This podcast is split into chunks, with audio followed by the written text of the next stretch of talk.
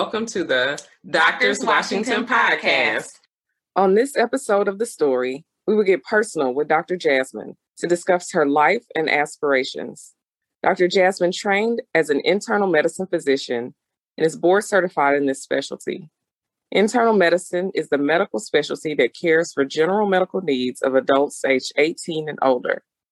After this, she relocated to Nashville, where she is currently a nephrology fellow nearing the completion of her fellowship training. Nephrology is the medical specialty that cares for patients affected by various types of kidney disease. Upon completion of her nephrology training, she will join a practice in Mississippi. Dr. Jasmine, we know that nephrology is not one of the more common subspecialties that internal medicine trainees tend to pick. What sparked your interest in nephrology as a field? That's a great question. For those who are unaware, internal medicine is the broad medical specialty that doesn't perform surgical procedures in the operating room, but really it encompasses nearly every other part of medicine outside of that.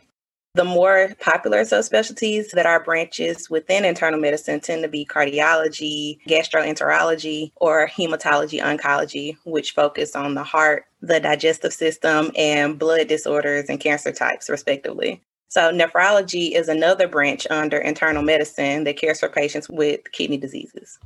My exposure to nephrology and kidney disease started in college I remember learning about the kidneys and how they worked in a general biology course early in college and was fascinated really about how the kidneys worked and how complex it was, as well as how crucial its function was to regulating blood pressure and electrolytes. Later on in my education, I learned more about how kidney functioning wove into the functioning of other organ systems and made its claim as one of the major organ systems maintaining balance within the body even though I learned the basics of nephrology and things about kidney diseases in the classroom in college and in medical school, my first clinical exposure to nephrology it really didn't come until I was in residency. Over that period of time, while I was in internal medicine residency, I met a number of mentors and influential people while I learned about the specialty that really informed my decision to pursue it as a career.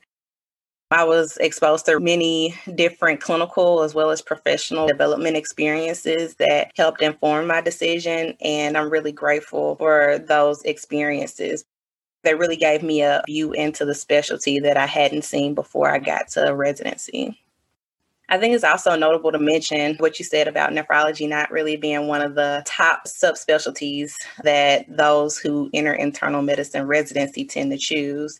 Specifically, there's data out there that has shown that the interest in nephrology and trainees going into that specialty had been declining over the last decade or so due to changes within the field. But in recent years, the numbers of trainees interested in nephrology has started to rise again. So this is promising for the field because in addition to a new interest in nephrology, there also are new therapies moving through the pipeline to treat kidney disease. And there's also national spotlight being being placed on individuals affected with kidney disease and how we can try to improve their outcomes and the type of care we're able to provide.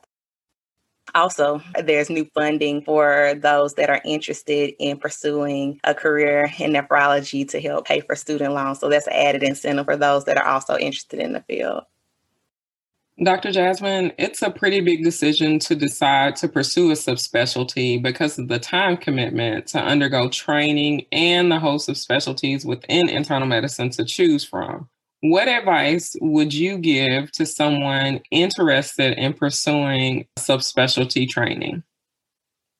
So it's a really big decision just because, as you mentioned, it is a time commitment for internal medicine training itself, that is three years. And then any subspecialty training beyond that is one or more years of additional training that you would pursue. So you do have to keep the time commitment in mind when you're thinking about it. But I think the first thing that folks should think about is do some self reflection. What are your interests?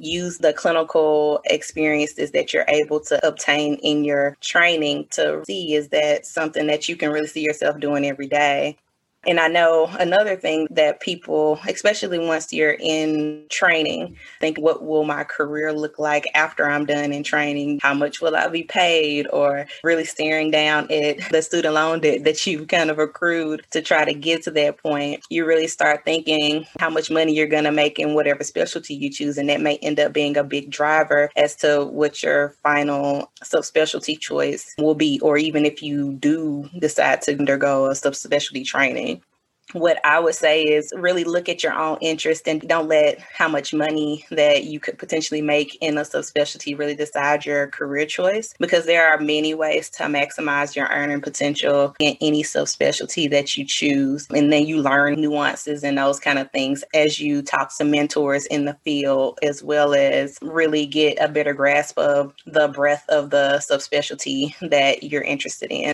I did want to just mention that as a caveat. Don't let money decide what you want to do because you're going to be doing this for all of your working years. So you want to make sure that it's something that you're really interested in and that money isn't what really is driving your decision. And I did mention this before, but find a mentor within that specialty because they can give you valuable insights to not only where the field is currently, but where it's going and what a day in the life of someone in that specialty would look like. I've had a number of mentors that have served in that role for me, and they've really been key in giving me a look into what a career within nephrology can look like, whether I decided to pursue a career in academic medicine or in private practice or anything outside of that. So that's why a mentor is going to be very important to help you make that decision. So let's step back. I mean, there were many other fields of medicine that you could have chosen surgery or OB-GYN. Why internal medicine? For me, because I knew I was interested in nephrology, even a little bit really when I came into medical school, that really helped me in the process because I knew that internal medicine was the way I was leaning when I started this journey. However, as most folks do, when you get into medical school, you see so many specialties and you find other interests in medicine that you weren't expecting. One thing that I did find interesting was family medicine because, to be honest, internal medicine and family medicine are similar in a lot of ways once I really thought about it, the thing I liked about both was that you're able to develop longitudinal relationships with patients. And so pursuing training in internal medicine allowed me not only to develop longitudinal relationships with patients as I see them over time, but also allowed me to consider a career in nephrology or other medical subspecialties that I wouldn't have had the opportunity to consider had I chosen family medicine. So that's one of the things that I thought about as I was in medical school and deciding which way I would go. Let's take a step back even farther, Dr. Jasmine. Why medicine? Were you doing this because your sisters were doctors, or was this an individual idea? As much as you guys would like to think you influenced my decision to go into medicine, I do appreciate that, you know, you guys were kind of forerunners for me because you showed me that it was something that was possible for not only a woman, but a Black woman to do. So I felt like a career in medicine wasn't as big of a beat as it could have been had I not had people that were so close that really knew the ropes and had already done it before me. I was interested in sciences from high school on, and I was really interested in the career that can marry not only interest in the sciences, but also the relationship that you're able to build with people within the field of medicine. So I think that is really what ultimately led to my decision to enter medicine in the first place. So, Dr. Jasmine, as we all know, all medical training is difficult in different ways. What helped you through the tough times in your training? That's really important to think about. Um, it's true that medical training is very difficult. Um, you spend so many years learning all of these things, and then you put it into practice in real situations. Internal medicine is so broad as a specialty. You really need to be proficient in the basics of a lot of fields to be able to take care of whatever patient is placed in front of you. So, in training, you quickly find what things are important to you and what things keep you going to kind of keep that momentum as you're getting the knowledge that you need to provide the care to the patients you're serving. My training experience was definitely rigorous, but despite that, there were many things that kept me going. I mentioned before, you guys were the ultimate mentors that kind of helped me navigate through training and helped me stay grounded in a process that is challenging and requires a lot of not only internal motivation, but external cheerleading to get you through. Additionally, I found my group of friends in training who were kind of like my partners in crime. It's like when you go through something difficult with a group of people, you come out on the other side not only better and stronger than when you started, but you also come out with lifelong companions as a result. And I could definitely say that about my friends from training. We became like an extension of our families during that time. And I think that bond will always be there. Similarly, you also meet patients who make all of the hard times worthwhile. I've had my fair share of patients in both residency as well as during my nephrology fellowship training who were just excited to see that an African American physician was guiding their care. I think as a Black woman with Black sisters who are also physicians, you can sometimes forget that we really only make up about 5% of the physician workforce. So it's really infrequent that patients that look like us see someone like me in a role like this. And so when they do, they're typically excited and frequently became my cheerleaders as well. There have been countless times where I've gotten like, I'm so proud of you, or I feel proud of you, like you're my family member, or even the can I take a picture with you kind of statements, just because they want to show how important that interaction is for them. Because I don't know if that could be one of the first or one of the few times where they have seen a physician that looks like them. And to be honest, I think that those interactions were just as impactful to me as they were to them because you really do need that encouragement as you work to change the narrative in medicine as well as try to work to diversify the workforce. Dr. Jasmine, as you're ending this chapter in your life of fellowship training, tell us what's next. Specifically, where are you going and where do you see your life in the next decade or so? So, believe it or not, time in fellowship seemed to fly by. I really enjoyed learning more about my subspecialty as well as my own interests during the time that I've been in training. I've had the opportunity to work on various projects aimed at improving the quality of care provided to the patients that we take care of.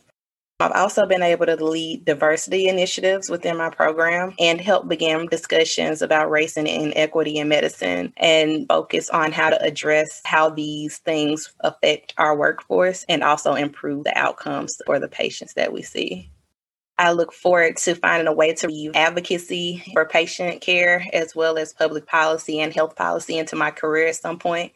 Not really sure just yet what that will look like, but I look forward to conversations with my mentors and folks that are influential in my professional career to help me figure out what that looks like so that I'll have a fulfilling career more practically right now, the next steps for me include moving back to Mississippi to work as a nephrologist in a large practice. I look forward to the independence and the challenge that comes with that change. But I know that it'll be different because this is the first time that I've really been outside of that training atmosphere. So I think that'll be an interesting new territory to kind of learn my way around. So looking forward to that. Thank you all for tuning in and listening to our podcast as we learned more about Dr. Jasmine. Please like, share, and repost this episode on your preferred social media platform. Don't forget to tune in to our weekly Wednesday episodes to check out our new content. Until next time. The music on the Doctors Washington podcast is by artist Mike Burton. He's a Jackson, Mississippi native on his album Soulful, and the track is entitled All Right. It is available on iTunes. it's no